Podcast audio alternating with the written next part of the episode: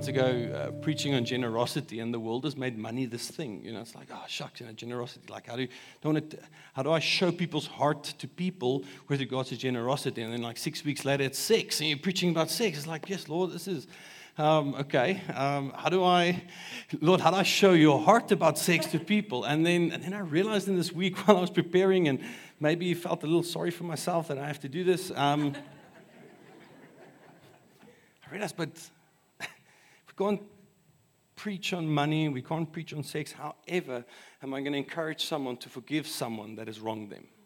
Because how deeper is that? How, how intense is that in our lives when someone has purposely wronged you and the gospel calls you to forgive them uncon- unconditionally? So we should be careful what we find ourselves comfortable to say and comfortable to hear when we meet together as a church. Amen? Let's accept His word, the whole word, not just parts of it, um, but everything to it. What matters most is our relationship series we're busy looking at. So, over the few weeks, next few weeks, we're just jumping into certain things in our relationship of what matters most. And today we're going to look at great sex. Now, just to break the ice for you as well, just say sex one time. You, there we go. You're just going to feel better. And everyone goes, Yes, you've said it in church. All right. Sex is a strange thing in the sense that it's everywhere. But yet it's so hard to speak about it.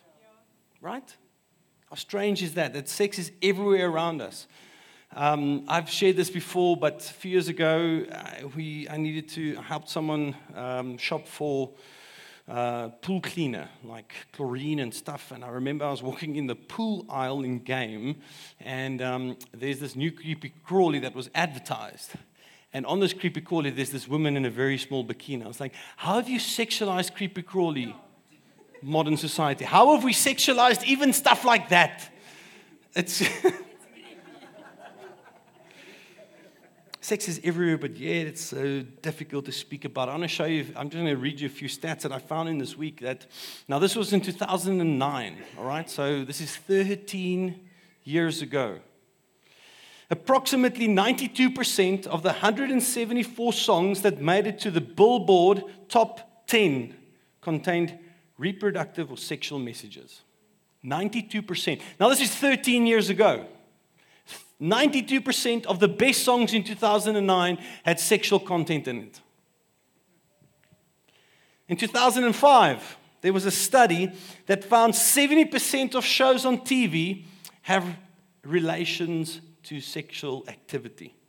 70%. Now, this was 17 years ago. 46% of these shows have either sexual behavior or intercourse in it. So 17 years ago, the TV that you and I watch, 46% of that that we watched had something to do with sex. Fast forward 10 years and add the continual influx of gender dysphoria, homosexuality, and the cultural movement where we can redefine just about anything about ourselves, it has become more and more crucial that we speak and understand sexuality. Yet, the two places where we should be speaking about sex, family and church, remain silent. Why? Why, in the two most crucial places where we should have an understanding and a healthy theology together as a community, it's not just you living your pure, pure life as an Amish person, but it's us as a community. Why is it important? Because nothing destroys lives as quickly as sex. Nothing destroys marriages as quickly as sex. Nothing destroys futures as quickly as what sex can do. There's a reason why Scripture refer, um, paints a picture of it's almost like the, the fire. I mean, Scripture uses the fire as an analogy when it refers to sex, and we all know that yes, when I've got fire in my fireplace at home, it's awesome. It keeps us warm and it gives a nice romantic feeling to my house. But when the fire's outside the fireplace, it causes havoc. Why are we so silent about this? You see, Hollywood has become the sex education of our day. We are being taught by Johnny Depp, Brad Pitt, Emma Watson about what is sex instead of turning to the scripture of God and letting that to reveal to us exactly God's intention about sex. Now, yes, I believe Hollywood has stepped into this place, or movies, or media, Instagram, Facebook has stepped into this place because, yes, there is an agenda that is being pushed into modern society about making Christianity the enemy, but also due to the silence that fills our homes and our churches. Why is it important? New research shows that children are exposed to some sort of pornography at the age of eight years old already. Grade two. At most, at the average age of pornography exposure is that age of eight years old. That's changed since I've become an adult. Why is it important we speak on this? Because the very foundation and purpose of sex has been perverted and abused in modern culture, and it is causing a lot of damage in people's lives. Why is it important we speak on this? Because sex can be one of the greatest blessings in the covenant of marriage, but it can also ultimately bring the greatest tension in our marriages.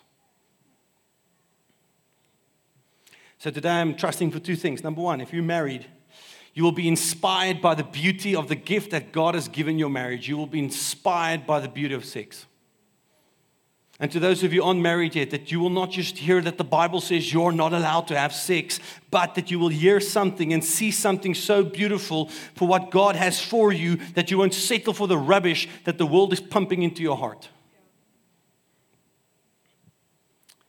And to do this, we are turning to the book of love. All right. Song of Solomon. How's it? The Song of Songs or Song of Solomon, we're going to open in this piece of scripture. Now, often a, conf- a, a, very profound book, but oftentimes misunderstood book. Now, if you read the Song of Solomon, it's part of wisdom literature. If you don't read the Song of Solomon, you don't have to read Proverbs. We all know how we gain benefit from the book of Proverbs. So, this is wisdom literature.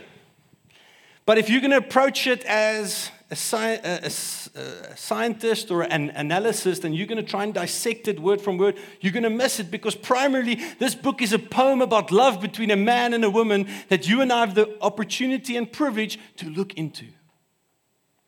Where we can see something so pure, so holy, so clean, so passionate in this book. And I believe from this, we're going to look into three things that great sex it is something to understand, something to prioritize, and something to fight for. Those are our three marks or three points we're going to look in today. So, because it's a poem, I'm going to give you my most poetic voice as we read Song of, Song of Solomon 4. Um, I just, yeah, I'm going to give it a shot. I'm going to do it as poetic as possible. All right, are you ready? Follow with me. Lose yourself in love. No, but seriously, I think follow the flow and the innocence towards this man and this woman that they have for each other and the beauty that is compiled through this. All right, so I'm going to read this. Here we go. Behold, you are my beautiful, my love. Behold, you are beautiful. Your eyes are doves behind your veil. Your hair is like a flock of goats leaping down the slopes of Gilead. Your teeth are like a flock of shone ewes that have come up from the washing, all of which bear twins, and none among them has lost its young.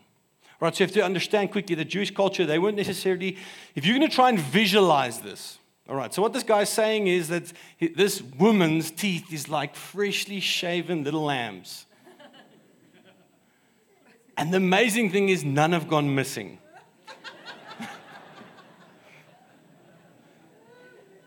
So that's valuable in ancient culture. There was no such stuff like dentist and Oral B and Colgate.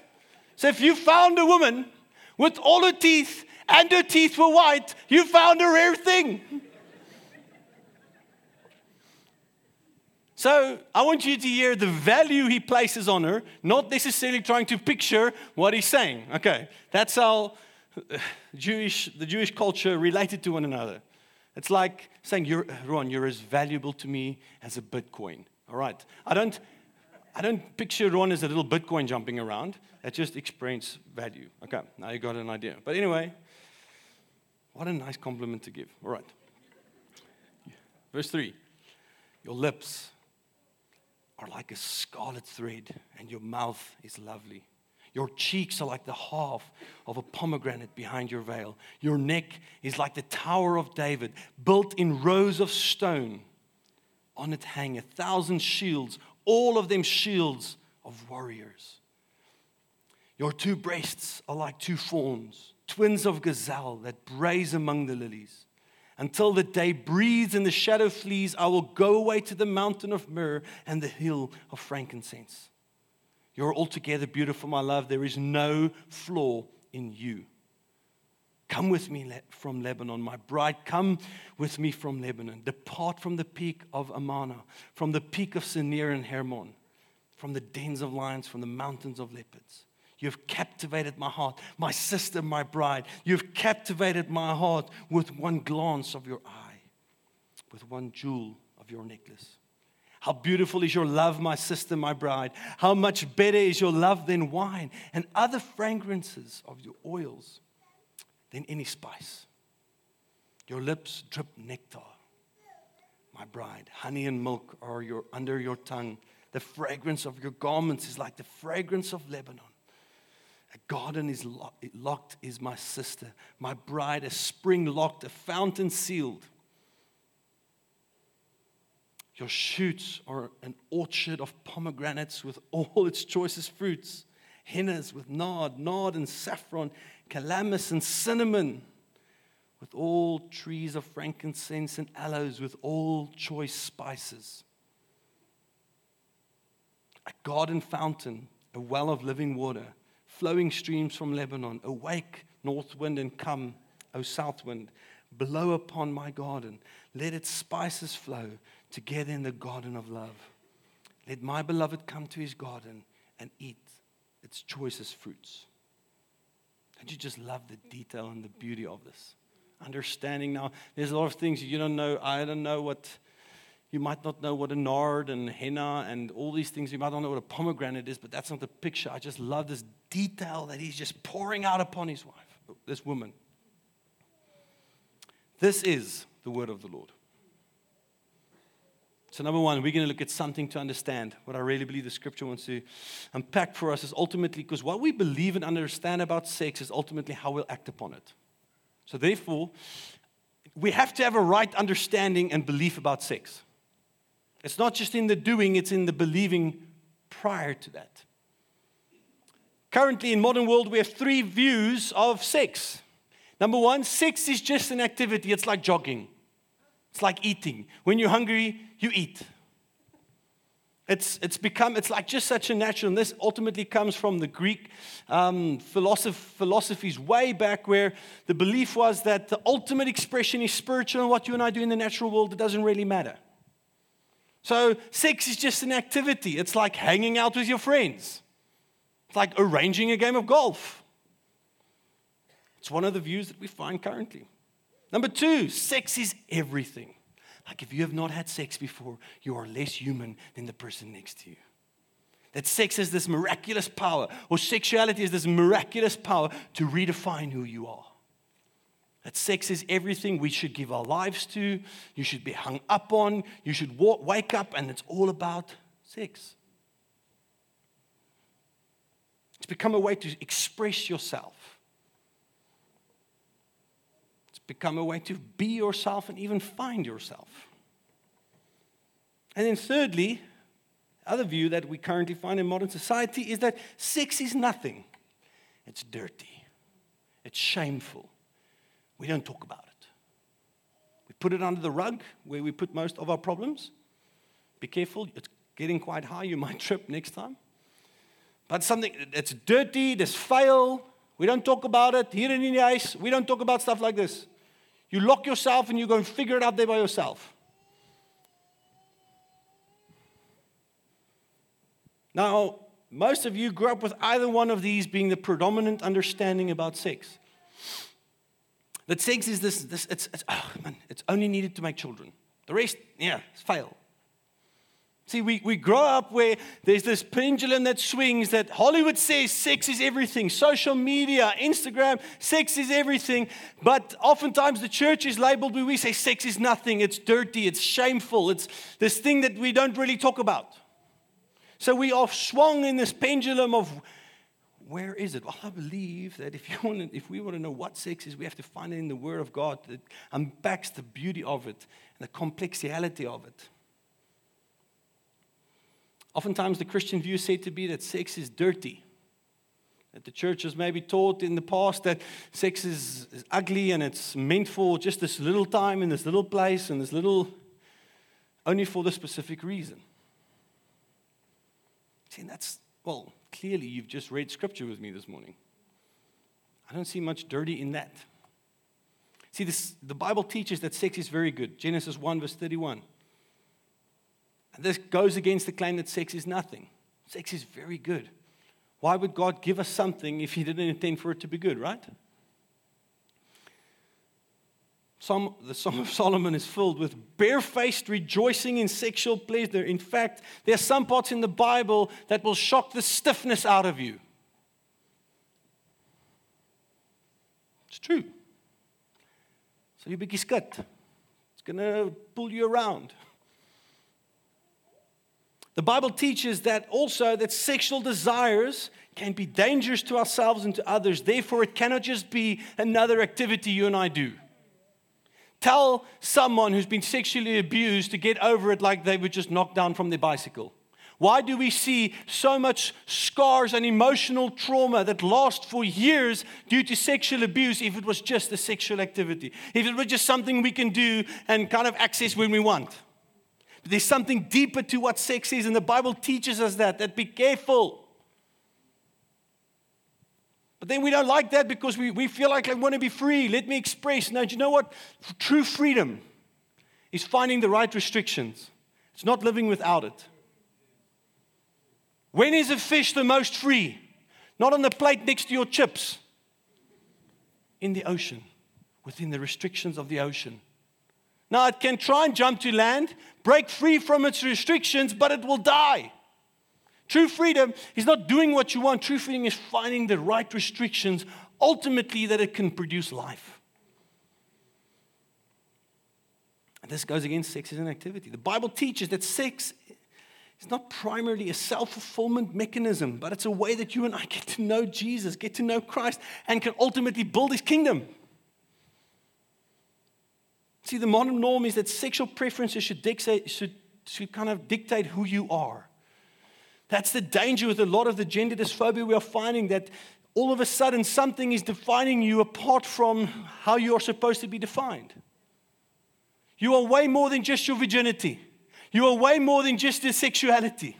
There's so much more to us as people than just your sexual orientation. That cannot become the primary way I identify myself with. Bible teaches us that sex is sacred. That sex is sacred. Why? because it was intended to unite two people like nothing else in this world. Genesis 2, verse 24 explains and says, that when two become one flesh.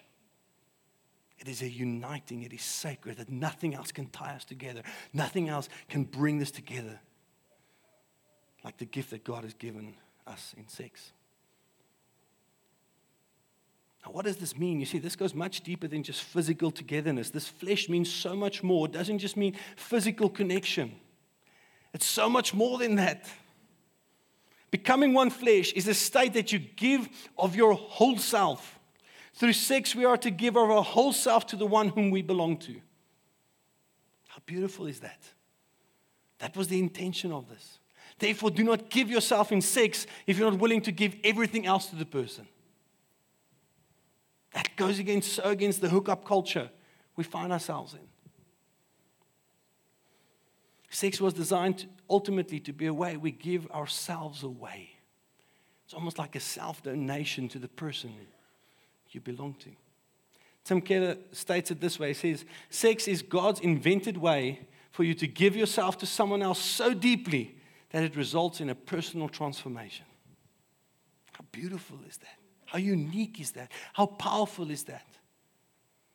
No relationship with a cell phone or a computer or one night stands could ever get you so connected to someone. In, in, a, in a time of, of our, our existence where everyone is desiring connection, but yet we find false connections everywhere we go. Maybe you're sitting here married today. And I ask, how connected are you? How, how, how are you celebrating this understanding of God's idea with sex within your marriage? See, as a result of this becoming one flesh, the heart, the mind of your spouse, the personhood of your spouse becomes part of who you are. For example, if I face something or go through circumstances or an event, let's say something, just make it a bit light again, let's say going to the Kruger, and I experience something in the Kruger, almost simultaneously, as I know how I would react, I know exactly how Anshin, what she would say, what she would think, and what she would do in this exact event. Because this is the person that I get to know the best and are connected to the best way possible.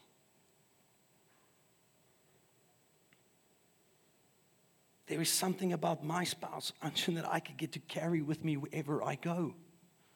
Because that is what it means to become one flesh. Now, this is a process that will probably take many, many years still to come. But this is the deepness of God's intention with sex, and therefore we cannot treat it as something just secular to enjoy, but there's something sacred to it, holy about it. I guess this is where soul ties kind of comes into play. I mean, I oftentimes uh, counsel young men and they always say, but where's I'm married to this person, but I'm like stuck with these thoughts and these dreams and these experiences and, and everything from my past life. Well, it's because somewhere in your life you became, you became one flesh. You gave something so vulnerable of yourself to another person in a relationship that was not created to withstand it. The, the covenant that is marriage is the only place where we can solemnly enter into and say, Lord, thank you for a place where I can be 100% vulnerable with everything of who I am, my, my, nakedness, my vulnerability. But thank you that you've created something that is so safe, I can be exactly that. Is that what, if you're married today, if that is what, is that what you're prioritizing and creating as a culture in your marriage? Are you creating such a safe environment or allowing God to create such a safe environment that your spouse can continually be vulnerable and doesn't have to step away and be more shameful and start hiding things? That's the beauty of marriage. Why? Because when we look at the Trinity, when we look, as Libbe explained last week so beautifully, he said that there's this relationship, and from this relationship, there's delight and creativeness, and, and so forth. The world was set out that there's such unison there. And in, in essence, sexual intercourse within a marriage covenant gets to experience something about that.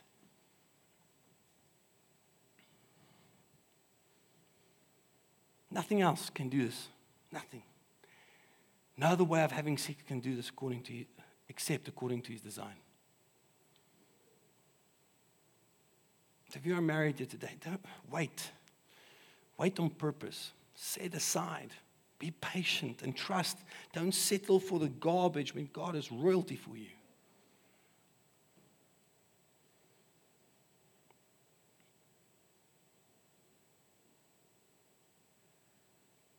Six, grade six is sacred because it's holy and beautiful and powerful. Number two, grade six, something to be passionate about. Now, I don't know about you, but while I was reading that, you could kind of see a lot of passion coming from this man, correct? Correct? Okay. Must we say six one more time together just to settle the nerves again? Verse 3 to 6, we see just this man unfold and unpack his plan and desires with this, with this woman and just explains it. And we kind of just see passion. This, this, what I look here, I see something more than just buying flowers on Valentine's Day. Great sex, or God's view of sex, is something that is passionate, affectionate, and purposeful. And this is to be celebrated. See, when reading this, I don't get an idea that sex was just something we do or should get bored with or a chore or something that's just needed to multiply. There's something beautiful in it. What I see here is a man and a woman so passionate about each other. It's raw, it's clean, and it's holy. And this is such a contrast to yet again society, it says sex in marriages is dull and boring, and you have to do something to spice it up every now and then. I see a lot of spice in the model that God's called us to live out to. You need nothing else.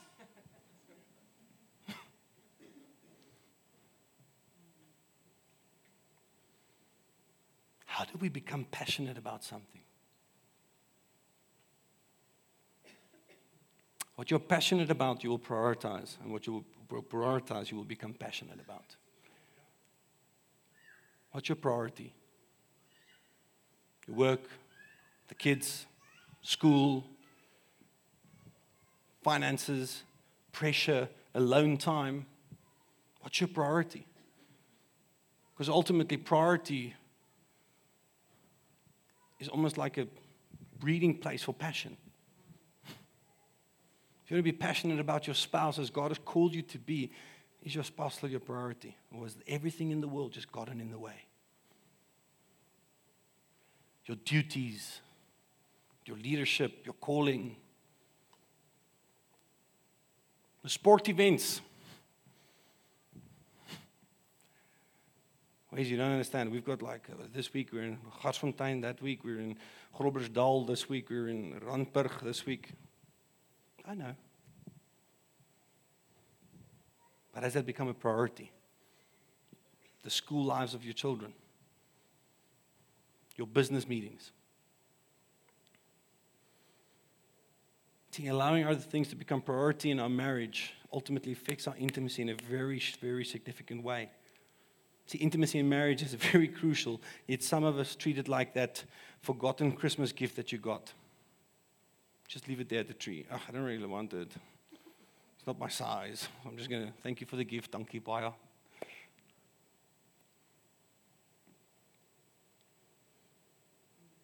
And something is a priority. It takes time and care. Do you have time and do you take care? If not, plan it then.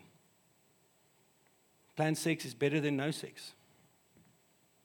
Plan it because intimacy matters, and that's a way that you and I get to ultimately be connected with our spouses.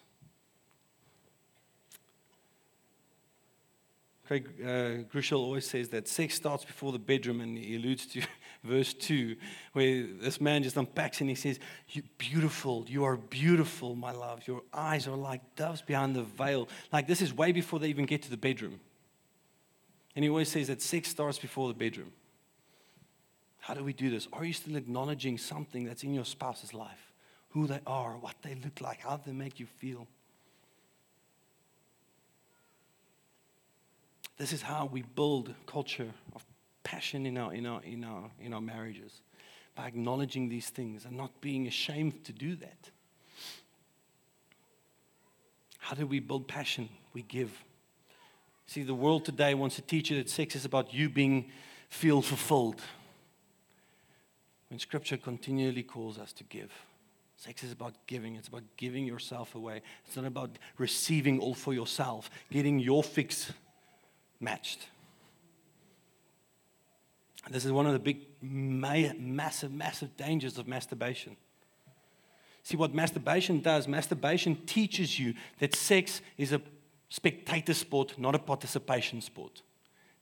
Masturbation teaches us that, or programs our brains that sex is something I only receive at the expense of someone else.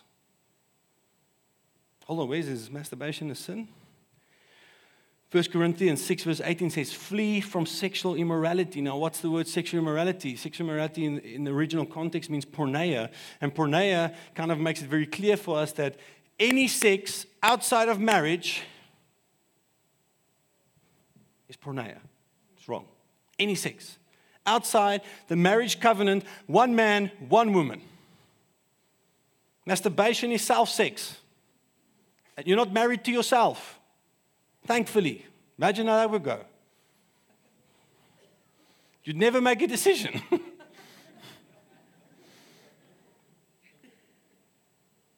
Masturbation will program your mind that sex is the only thing I receive. And now the problem is, now if you are married and you've been caught up in masturbation, five years, six years, you get married and it's great for that first two, three months because now, hey, I'm having it.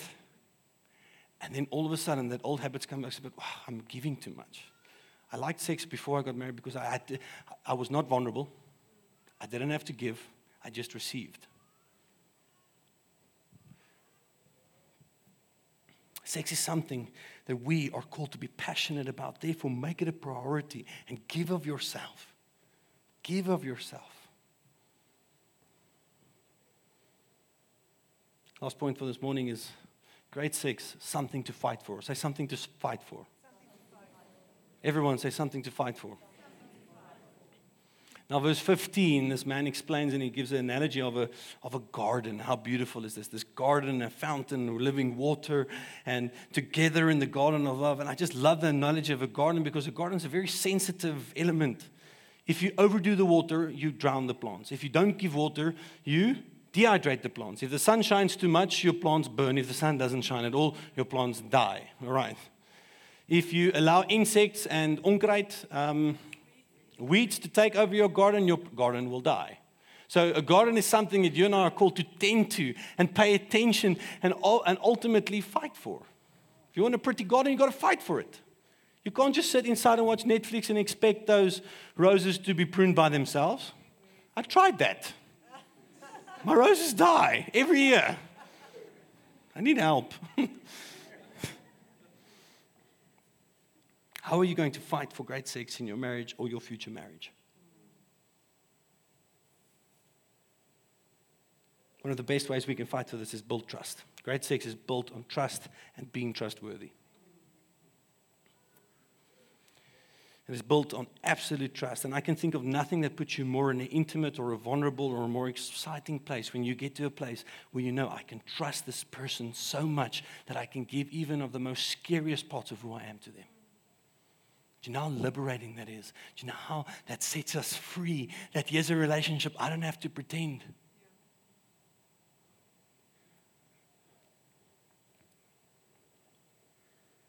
Genesis, yet again, gives us this picture of Adam and Eve being naked and unashamed, 100% vulnerable and 100% safe under the presence of God and His design for His covenant.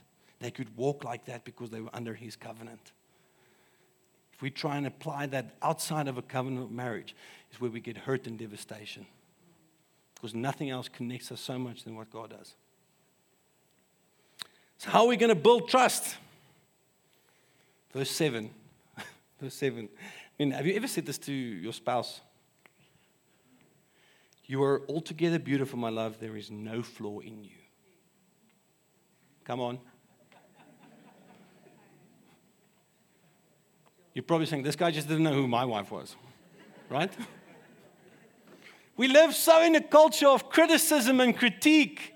We are missing the beauty and the images of Jesus that is actually flowing through our spouses right before our very eyes. And maybe the stuff that you don't like, God says, I'm going to use it to make you more like me.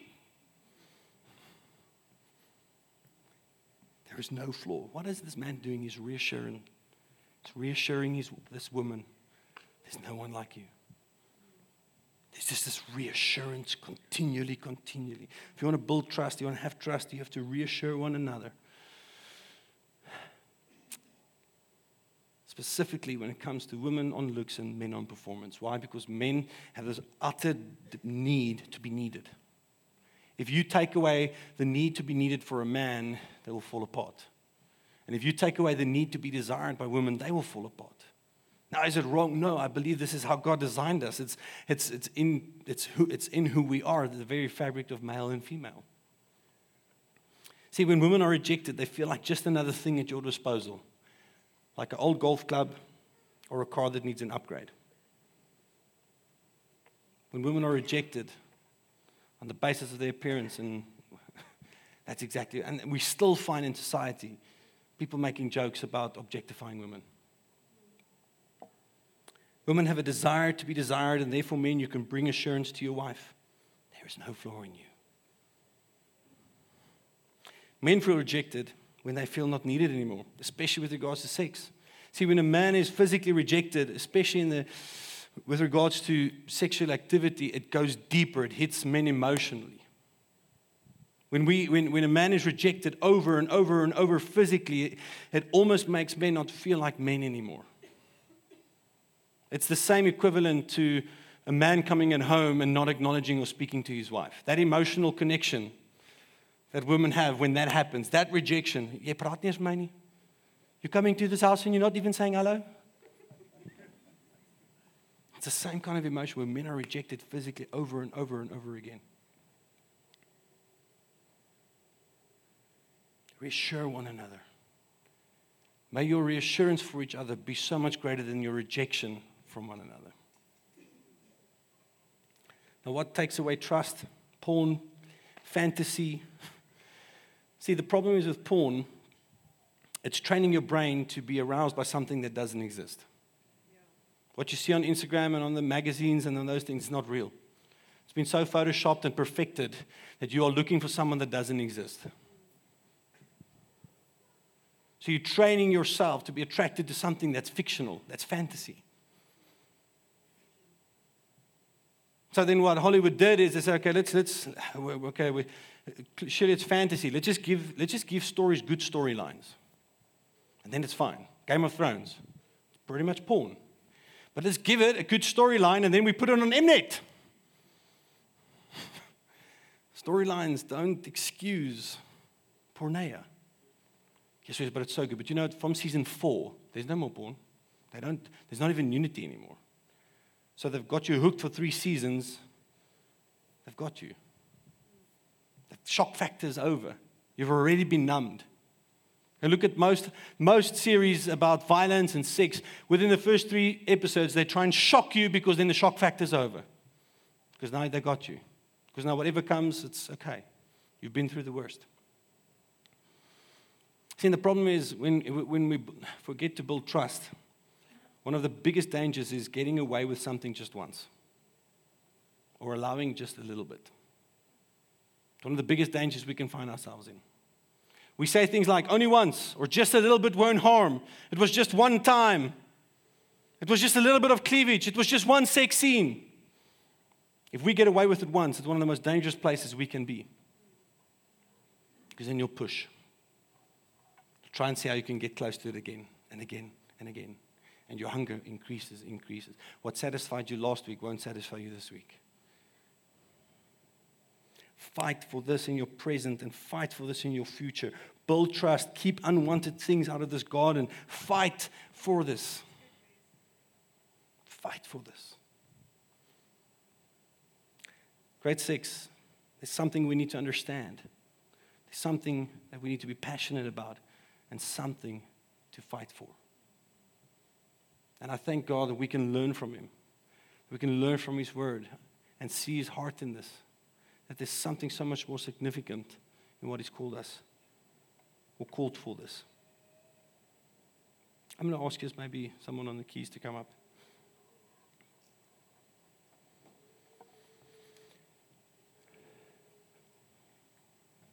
You might be sitting here today and you might be feeling guilty or shameful. You might even be angry. You might be ashamed. I don't know what emotion's going on, but I know possibly most of them are. It's interesting, most biblical scholars believe that the one thing that is preventing the repentance or, or leading us into a, a move of repentance and ultimately into revival is this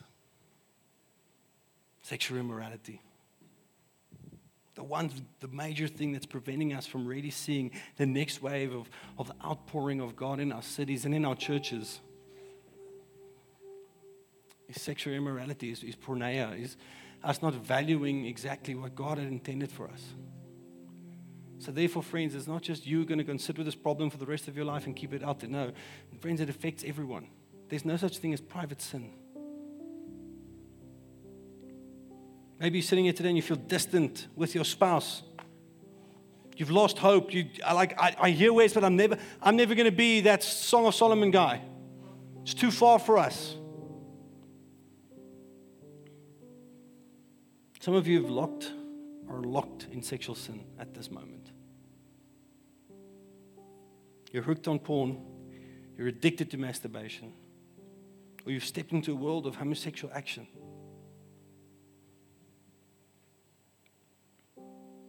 On that, don't let the world dictate who you become. Don't let the world dictate who you become when Jesus says, That's my right. Let me tell you who you are. You might be confused, hurt, vulnerable, angry. You feel dirty. I, I don't know. But what I do know is that no sin is greater than what Jesus' love can conquer.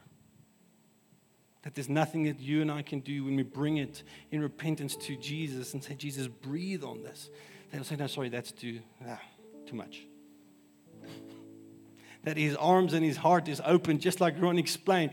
It's the Father looking over the mountain time and time again and say, Come back, my son. The goodness of God outweighs the guilt of our sin. Every single time. So, therefore, if you've messed up, there's hope. And his name is Jesus. Some of you have been wronged, and I'm going to ask you to forgive today.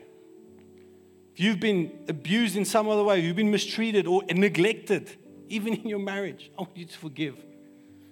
Some of you are carrying weights of the past. You're like stuck in change, and I just sense that you're going to receive forgiveness today. Some of you are intentionally still pursuing your own way of life. There's a repentance opportunity for you today to come to Jesus. Jesus, no more will we define where we're on our way to we give you the right to do that. Some of you are trapped in sin, you're addicted, and you can't break it. You need to get help. And that's what community is here for. So I'm going to lead us in a prayer. Everyone just close their eyes.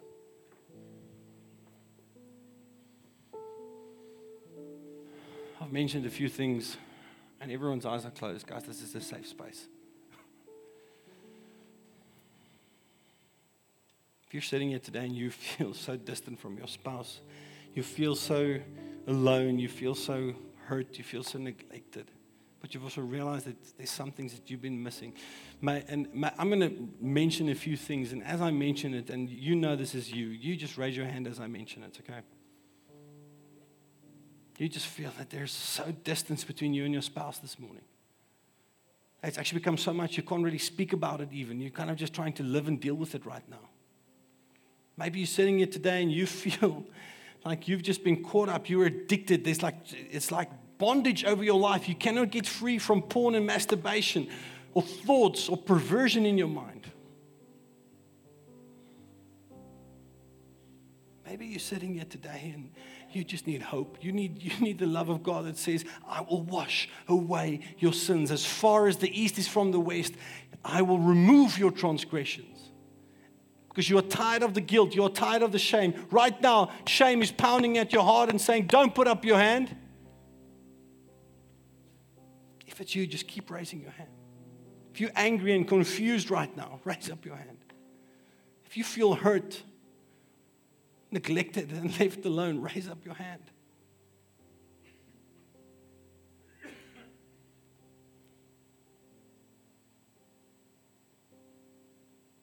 There is hope in God because He is the restorer of all things, He's the author of all things. If you've raised your hand or not, maybe just put your hand over your heart and I'm just going to say a short prayer.